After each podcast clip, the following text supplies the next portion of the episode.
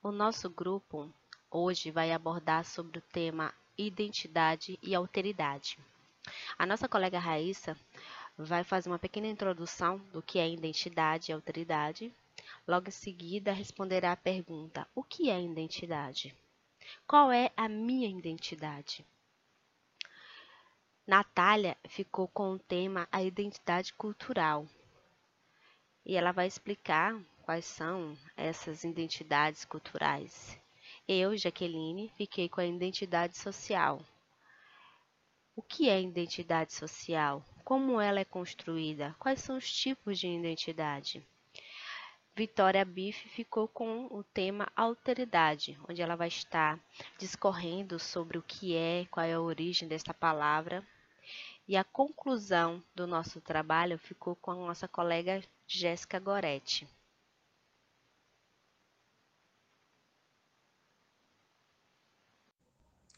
Identidade e alteridade.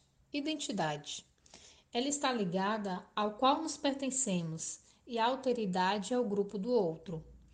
Alteridade, ela é na concepção da palavra, lá no dicionário Aurélio, é a concepção que parte do pressuposto básico de que todo homem social interage e interdepende de outros indivíduos.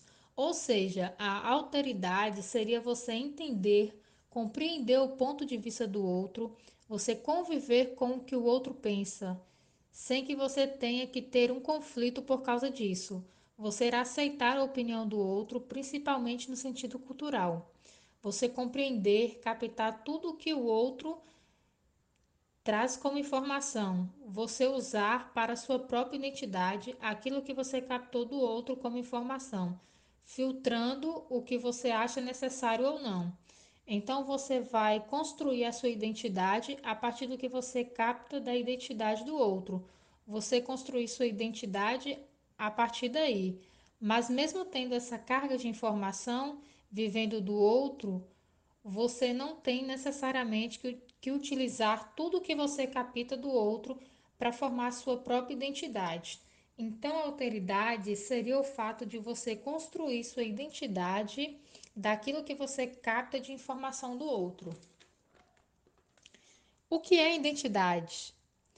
Identidade é o conjunto de atributos que caracterizam alguma pessoa ou coisa, ou seja, é a soma de caracteres que individualizam uma pessoa distinguindo a das demais. Qual a minha identidade? A minha identidade tem a ver com quem você é em quem você acredita, quais são suas crenças, a sua fisionomia, o que você veste, é fazer uma autoanálise e ver quais são seus gostos, quais são as suas bandas que você gosta de escutar, o que você quer trabalhar, enfim, suas crenças, seus valores, tudo isso diz quem você é, o que você é. O mundo fala que você tem que usar uma determinada roupa, aí você vai lá e usa determinada roupa, ou seja, são todas as vontades de outras pessoas do mundo e, e não as suas vontades. Então chega uma hora que você não sabe mais quem é você. Eu acredito que nossa identidade ela vai se formando conforme vamos crescendo e amadurecendo. A identidade cultural é um conceito que determina a cultura em que determinado indivíduo ou grupo faz parte. É um conjunto híbrido e maleável de elementos que formam a cultura identitária de um povo, ou seja, que faz com que um povo se reconheça enquanto agrupamento cultural que se distingue dos outros. É difícil definir uma identidade cultural específica, pois ela é maleável e depende do momento e das particularidades culturais de uma determinada sociedade. A identidade cultural é a identificação da cultura de um grupo, os aspectos linguísticos, artísticos, religiosos, científicos e morais integram a sua identificação. A identidade cultural funciona, portanto, criando laços que ligam certos elementos a povos específicos. Hoje, a globalização se tornou o maior desafio para conservar a identidade cultural. Essas características tendem a ser seguidas de maneira variadas dentro de cada sociedade. o que faz possuir um aspecto identitário que a diferencia das demais. Desde o início da humanidade, os seres humanos que aqui habitavam se organizavam em grupos sociais e compartilhavam padrões com seus pares. As interações sociais possibilitaram o surgimento de várias culturas, isto é, o conjunto de tradições e costumes de um grupo que são transmitidos a cada geração. Com isso, o sentimento de pertencimento a um povo surge a partir das experiências vivenciadas no decorrer de sua vida. Por isso, a história e o local em que esses povos se inserem são determinantes para entender esse conceito. Desse modo, percebe-se a existência de inúmeras identidades culturais ao redor do mundo. Contudo, é importante salientar que o indivíduo que integra o grupo social não pode se identificar com as características fundamentais que identificam a sua nação como o fato, por exemplo, de muitos brasileiros não gostarem de futebol ou de samba. Por isso, é importante ter a compreensão de que o conceito de identidade cultural é complexo e depende das experiências de vida. A identidade cultural está relacionada com a forma como vemos o mundo exterior e como nos posicionamos em relação a ele. Esse processo é contínuo e perpétuo, o que significa que a identidade de um sujeito está sempre sujeita a mudanças. Nesse sentido, a identidade cultural preenche os espaços de mediação entre o mundo interior e o mundo exterior, entre o mundo pessoal e o mundo público. Nesse processo, ao mesmo tempo que projetamos nossas particularidades sobre o mundo exterior, hum, ações de vontades ou desejos particular, também internalizamos o mundo exterior nossas normas, valores, línguas. É nessa relação que construímos a nossa identidade cultural. O que é identidade social? Identidade social é a percepção sentimental, harmoniosa, emocional ou cultural de pertencimento a determinado grupo específico, segmento ou categoria.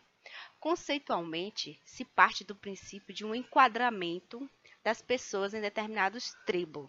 Por exemplo, a nossa identidade social ela não é única. A gente pode ser em nossa família, a nossa identidade social em nossa família, um amigo, ou um primo, uma tia, um filho, uma esposa.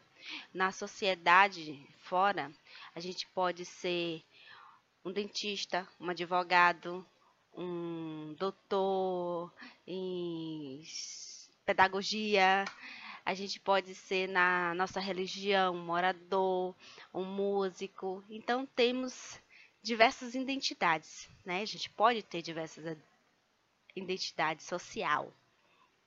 E ela é construída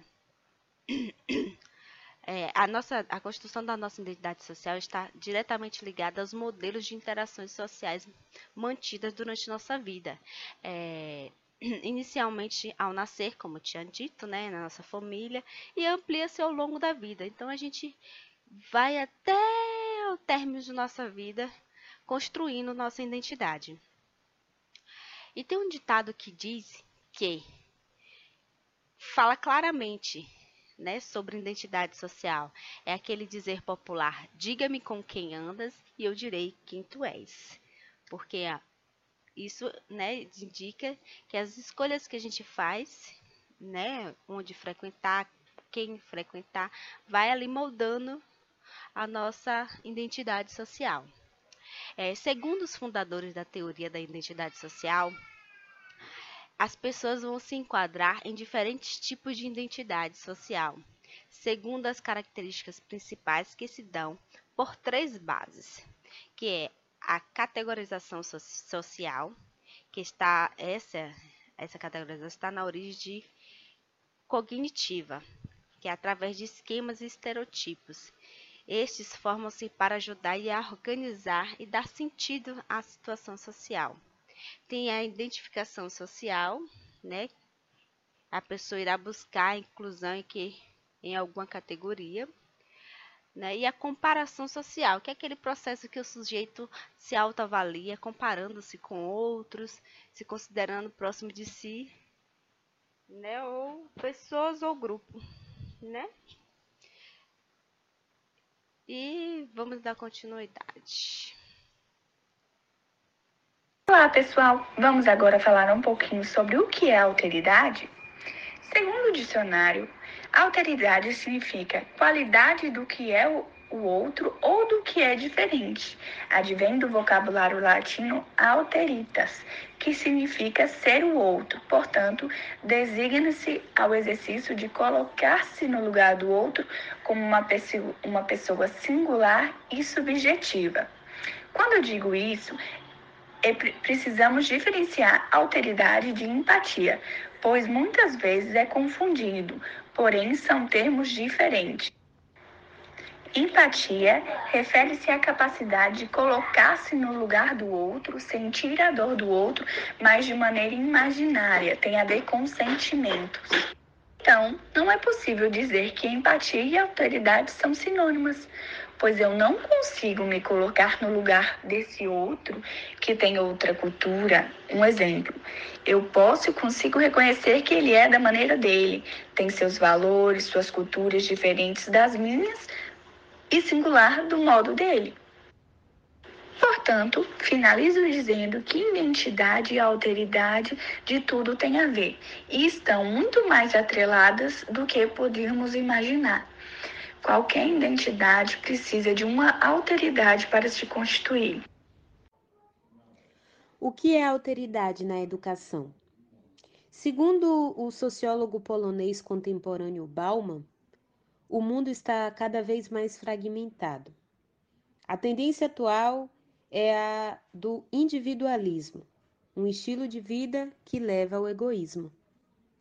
A escola pode apresentar aos educandos a força da cultura e dos imaginários, explicitando o movimento desses contatos transculturais, interculturais, que produzem mudanças em cada uma das partes.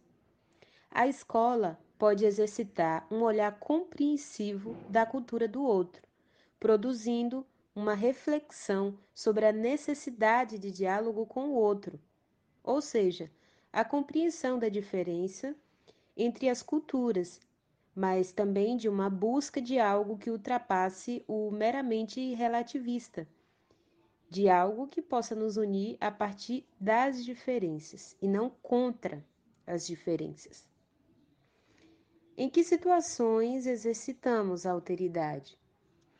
Na antropologia, a antropologia ela começou a estudar as alteridades mais próximas, chegando a pesquisar até mesmo a sua própria sociedade. Isso faz parte de um movimento de estranhar o natural e de pensar o estranho como algo natural. Na norma jurídica, Existe no direito penal o princípio da alteridade, que é o direito de ser um outro sem causar malefícios a terceiros. Então, conforme esse princípio, o Estado não pode criminalizar alguém por ser algo ou causar algum mal a si, desde que esse indivíduo não esteja lesando ninguém além dele mesmo. A alteridade no mundo tecnológico. Como a propagação das tecnologias da informação e da comunicação e o advento da internet, as pessoas diferentes passaram a se conectar. E a tecnologia produziu novas experiências de alteridade. Como resultado, a própria tecnologia pode se tornar uma alteridade. Os filmes de ficção científica e de distopia de máquinas se rebelando contra humanos são um exemplo. Alteridade e direitos humanos. A Declaração Universal dos Direitos Humanos surgiu em 1948 e estabeleceu direitos que seriam válidos a qualquer pessoa humana. Todavia, incluir a alteridade para pensar os direitos humanos é pensar o seguinte: que dentro dessa humanidade há uma diversidade de modos de existência. Em consequência, existem muitos desafios na prática para a garantia desses direitos que se pretendem ser universais. Alteridade e jornalismo. O jornalismo é um bom exemplo de empreendimento que faz da alteridade um interesse especial. Quando se produz uma reportagem, o jornalista passa por uma experiência de alteridade, conhecendo um outro com um contexto diferente do seu. A reportagem fina, ela precisa também proporcionar uma experiência de alteridade para as pessoas. Apesar desses campos oferecerem ilustrações de como essa é uma questão especial, a experiência da alteridade pode surgir no cotidiano das pessoas. Ela também traz questões éticas e faz pensar sobre qual projeto de comunidade ou de sociedade se quer construir. Como a alteridade pode ser trabalhada no contexto escolar? Segundo o professor José Luiz Aidar Prado, doutor em comunicação e semiótica pela Pontifícia Universidade Católica de São Paulo, a PUC, esse aprendizado deveria fazer parte do contexto cotidiano das disciplinas da vivência da cidade, da leitura das mídias, da compreensão da literatura e da política.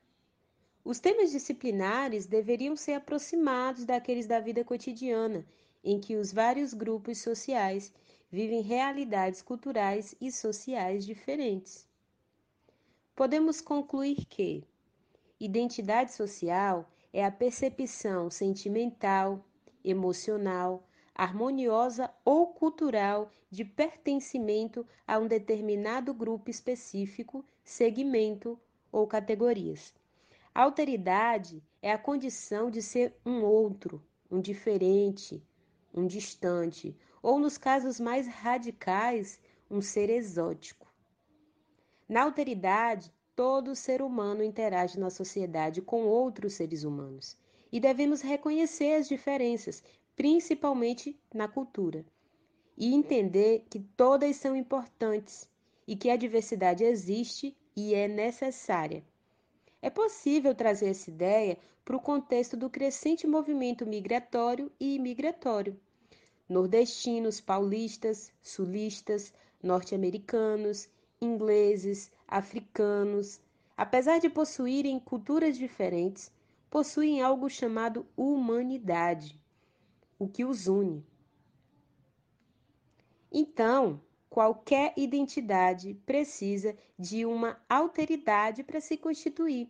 Se existe a identidade surda, essa identificação se dá em uma relação de oposição com o seu par, os ouvintes. Assim, a formação de identidade geralmente ocorre com a reafirmação de uma diferença entre o si e o outro.